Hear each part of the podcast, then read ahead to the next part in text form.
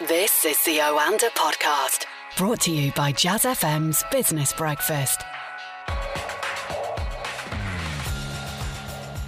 You're listening to the Oanda Market Insights podcast with me, Johnny Hart. Each week we preview and review the big business and market stories with an Oanda senior market analyst.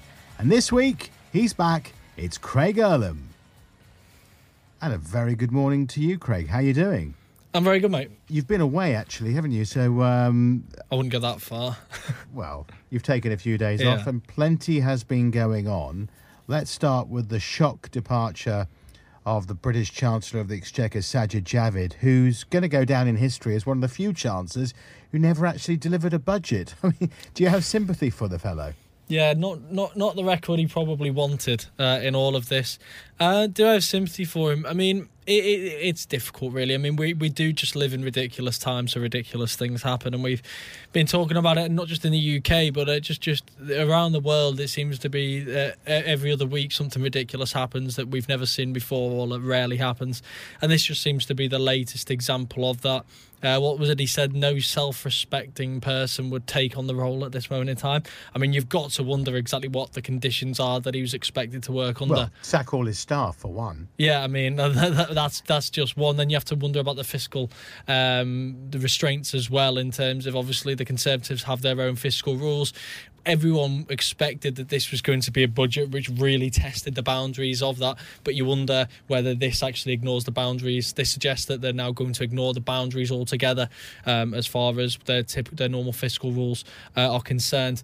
Uh, and you can see from the market reaction as well to this uh, to his love it, didn't resignation that's exactly what's expected. The pound jumps higher. The FTSE obviously retreated more because it has that inverse relationship with the pound because I think it's around at this point close to 80% of its uh, revenue is generated from abroad. So obviously when things are, uh, are converted back, it does tend to have that uh, that negative, that inverse impact.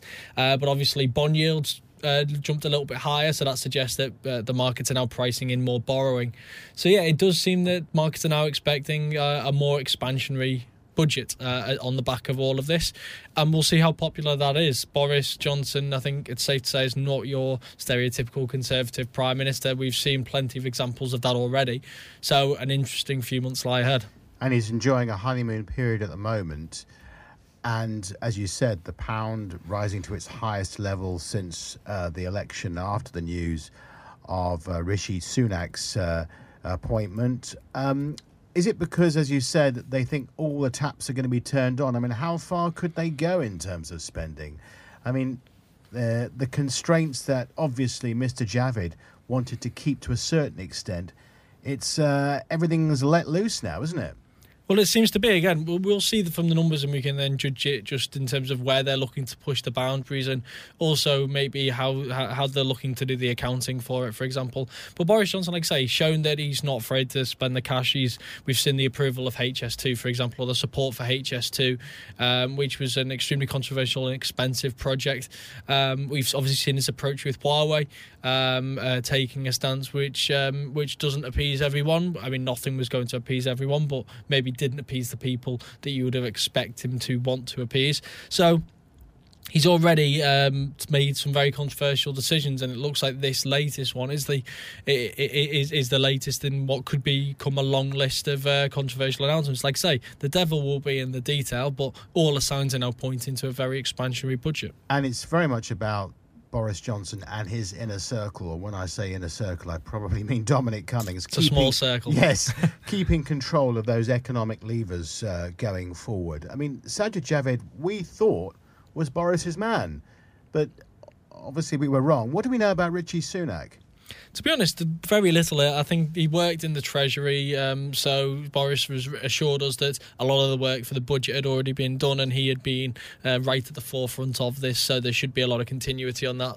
Uh, former former Goldman Sachs guy as well. yeah, um, I mean, I think the message which many people may take from this is he's probably a bit of a yes man, uh, and I think that's that can be a concern. You want differing opinions within the cabinet. You want people to debate and come to conclusions. When you're surrounding people with yes men, you wonder whether yes, it does get things done. Uh, as we've seen in the US, for example, Donald Trump has surrounded himself with yes people, and as soon as they have uh, uh, uh, uh, uh, have disagreed, then they've been on their way. been on their way and replaced with someone who else who will say yes. So we've seen that it But is, does, it's doesn't it put him in a strong position now, as in, as in the, the new chancellor, because he can't fire anybody else uh, soon, could he? I mean, even if he doesn't go according, yeah, I'm, uh, you're giving me that look as Boris will do what he wants. Yeah, But- the normal having- rules don't yeah, apply. They don't apply, but he, he'd have to give him a chance. I mean, obviously, Philip Hammond had a checkered past, didn't he, uh, with uh, Theresa May? They famously didn't get on very well. Um, those sort of uh, halcyon days, shall we call them, of the uh, Cameron Osborne um, duality, they're well and truly in the past. They are. This is very much one man has his um, well Levers one- on the power. Yeah, exactly. And he, he wants things to go a certain way. And if you want to work in his cabinet, you have to do as you're told, effectively.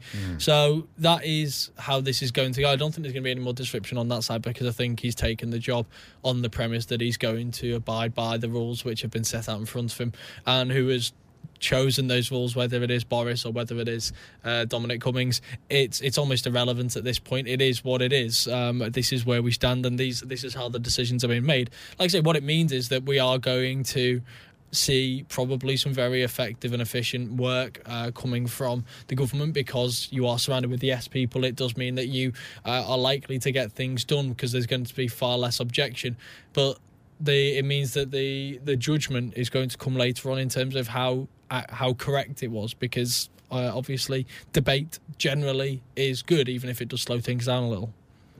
Okay, let's move on to another subject. And much of the last few weeks has been dominated in all the pages, uh, front pages and business ones, by the coronavirus and the growing threat, uh, threat to the global economy. Uh, I see Nissan shares, Craig, have fallen to their lowest in a decade. Is that directly because of the coronavirus? Because I know they've been having to, to shut factories in Japan uh, because obviously this is affecting uh, the delivery of parts all over the world, particularly from China. Yeah, I mean, people always think about Chinese manufacturing when you're thinking uh, about what, areas where this could be impacted, Chinese luxury goods stores, etc. And these are the areas that have been um, very strongly publicised, um, and also things like the airliners, the hotel groups have all been impacted because of uh, the impact that it has on tourism. Uh, but then the, there is the other side of it as well, which is China is part of a massive um, manufacturing supply chain. So uh, when you're looking at industries that rely on just-in-time manufacturing, and the car manufacturing service is one of these industries where basically the parts arrive just in time to be uh, built into the car, which is then just in time to be shipped off. It is an extremely efficient um, process. So when one of those things start to fall foul, then you do have issues. We've learned a lot about the car manufacturing industry actually over the last few years here because of Brexit, because this is one of the industries which has been repeatedly highlighted as one that could really uh, face a lot of difficulty should the borders become a little bit more tied up, or in the event of a no deal Brexit, if it became more and more difficult for the uh, these car manufacturers to get hold of the equipment that they needed efficiently. So this is a story which we're all too familiar with. But this is this is just another knock-on effect from from uh, uh, from the uh, from the coronavirus is that it's it's it has caused um, it has caused bottlenecking effectively in the in the supply chain and it has caused issues. And that um, and, and especially when you're looking at the, that particular province as well there is a massive cog in the car manufa- global car manufacturing machine as well. So it's it's it's a big problem, but it's one of ma- many major problems that we have right now as a result of the coronavirus. And obviously, that that's that's when you're just talking about the economy and the markets and things like that. That's not even when you're talking about the bit most important thing here, which is people's lives, which have uh, People's jobs. people's jobs. Yeah. Um, uh, obviously, the, the number of people infected has risen by thousands. The number of people that have died is uh, well over a thousand at this point. That's obviously the most important thing, Yeah. but the disruption does spill over into many other areas. Okay, let's stay with uh, China and Huawei and some interesting news regarding US prosecutors who've alleged that Huawei is a criminal enterprise accusing uh, the company of stealing technology from a host of US companies, violating sanctions, and making false statements to the FBI. This really is a, a war going on in America between the Americans and the Chinese, isn't it? Yeah, I mean this this seemed to be starting off as a, um, a, a as part of the trade deal. Effectively, people thought that Huawei was a pawn uh, in all of this, and it would all it would all be resolved as part of a deal. And what we're still seeing now is it's it's greater than that. We've obviously seen the US putting enormous pressure on the UK to try and dissuade the UK from using uh, using Huawei as part of its 5G build out, and it's worked to an extent in terms of the more secure areas of the network, but then it's not worked entirely because Boris has effectively left the door open to using them in in in a certain percentage, up to a certain percentage of uh, of the uh, less um, security um, specific areas. So it, it it seems that the US does have a major problem with Huawei. Obviously, you have to look at the motive and say what is the what is the motive here? Why is it they've got such an issue with Huawei? Is it purely a security issue? Is it purely a, a, a re, is the reason purely because they are concerned that the Chinese uh, regime effectively could create a backdoor entry uh, via Huawei because uh, of, of, the laws over there, or is it because um, Huawei is ultimately just further ahead than the US counterparts that they are able to they are able to create the technology uh, to run the technology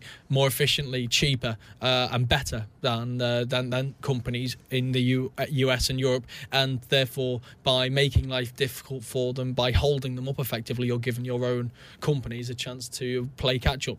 It's really difficult to say, but uh, I think one thing that we have learned over the last three years from Donald Trump is just because he's taking this approach, it doesn't mean that this is the problem that he necessarily has. He's he's imposed uh, steel tariffs on uh, grounds of national security. He basically he takes a problem which he has, or he takes a problem which he wants to create, and then he finds a way to do it. The pair, the two things don't really have to match up. So just because this is what he's going after Huawei with at this moment in time, this it doesn't mean that that is the actual motive for taking that action. If that makes sense.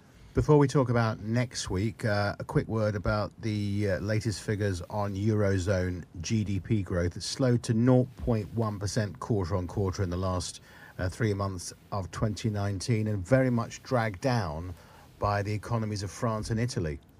Yeah, that's the type of growth that the UK can only aspire to, right? I thought we we got zero percent growth, I think, in the final quarter. Although there are very it was better. Other, it was better the previous yeah, quarter. Let's there, be fair. There, there are um, like extenuating, extenuating circumstances, obviously, with the election and Brexit. Um, it should be much better this quarter, of course, in the UK. You would think so. You would think so. But I Although mean, the, coronavirus, the coronavirus yeah. does have an impact. It yeah. does take its toll. Uh, it's taking its toll everywhere, obviously to a lesser degree in many cases. But with the euro area, yeah, it, it is a massive problem. And again, this is so the coronavirus is going to have an impact. Obviously, there are close trade ties between the likes of Germany, Italy, China, um, uh, and others as well. The the the EU um, is a big trade partner for China and vice versa. So there is going to be an element there, but there are broader issues obviously in Europe. We have started to see some of the surveys bounce back, which is encouraging for the for the court for for the rest of this year.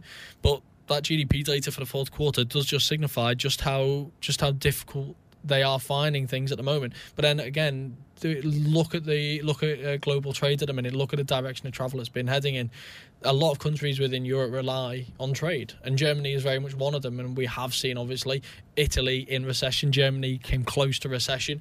It's no surprise that that, that we've seen it squeeze out just a teeny tiny bit of growth. But hopefully, like I say, the, the surveys are improving. We've seen that latest stimulus effort from the ECB. I'm not sure that's going to have that great an impact, but efforts are being made, and I do think we are going to see a bit of a bounce back this year. Although a lot of these negative figures do suggest, and let's uh, take in the coronavirus as well within this, that economies are suffering. We don't know the effect of the coronavirus. It could be that we might even see a, a cut in base rates in the UK. Um, I'm right, aren't I? That there's no, there's not going to be a change in rates this year, is there? Unless it's going downwards. Yeah, we'll see where we stand right at the end of this year, but the coronavirus has thrown up very much another spanner in the works right now. Um, so the, the conversation has switched again from potentially raising interest rates to the next move will be nothing or a cut. I wouldn't be surprised if this year we don't see any moves from many of the major central banks, if I'm honest. I do think we are going to see a bounce back in the UK economy. The US economy is strong I think the euro area economy will bounce back a little bit as well. So I think it could be a kind of slow and steady year for, as far as the central banks are concerned. But yeah, the coronavirus certainly does tilt uh, the the bias more towards uh, cutting than right than hiking at this moment in time. Okay, let's look ahead to next week, Craig. What should we look after? Uh, so next week it's it's a bit of a quiet one if I'm honest. We do have some more earnings uh, results. I think we've got some like the kind of energy companies reporting. I think HSBC and a few others uh, reporting as well. Uh, so obviously they, those are good. But then I think earnings season generally just has come more a bit to the background. It's hard to see past the uh, coronavirus uh, and the impact that that's having and the impact it's having on sentiment as because of the numbers that we've seen. Obviously this week um, we we haven't mentioned the fact that we saw obviously the revision to the way the data is collected. Um, and they kind of uh, if people are clinically diagnosed, then they are now included in the numbers, which is why we saw the sharp spike on Wednesday. Um, it's so this is still a major driver uh, for the markets because of how much worse it is than people uh, initially anticipated, and because the fact that we are looking for signs of deceleration in the numbers, but we haven't got any real evidence that that's actually happening yet. That is still going to be a massive driver. Then towards the back end of next week, we've got some uh, like PMI readings, which again have improved recently for the UK and the euro area, and for that reason, I think people are going to be paying close attention to them.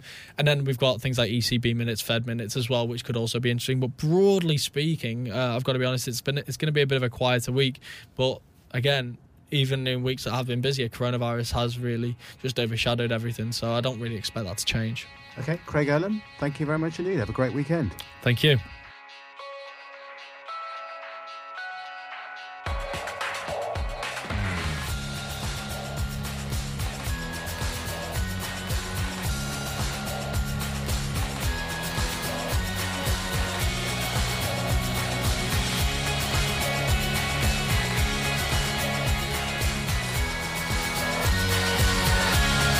Was the Oanda podcast from the team behind Jazz FM's Business Breakfast, a daily early morning 30 minute briefing for the day ahead. On air from 6 a.m. Listen to Jazz FM on DAB, online, or just ask Alexa.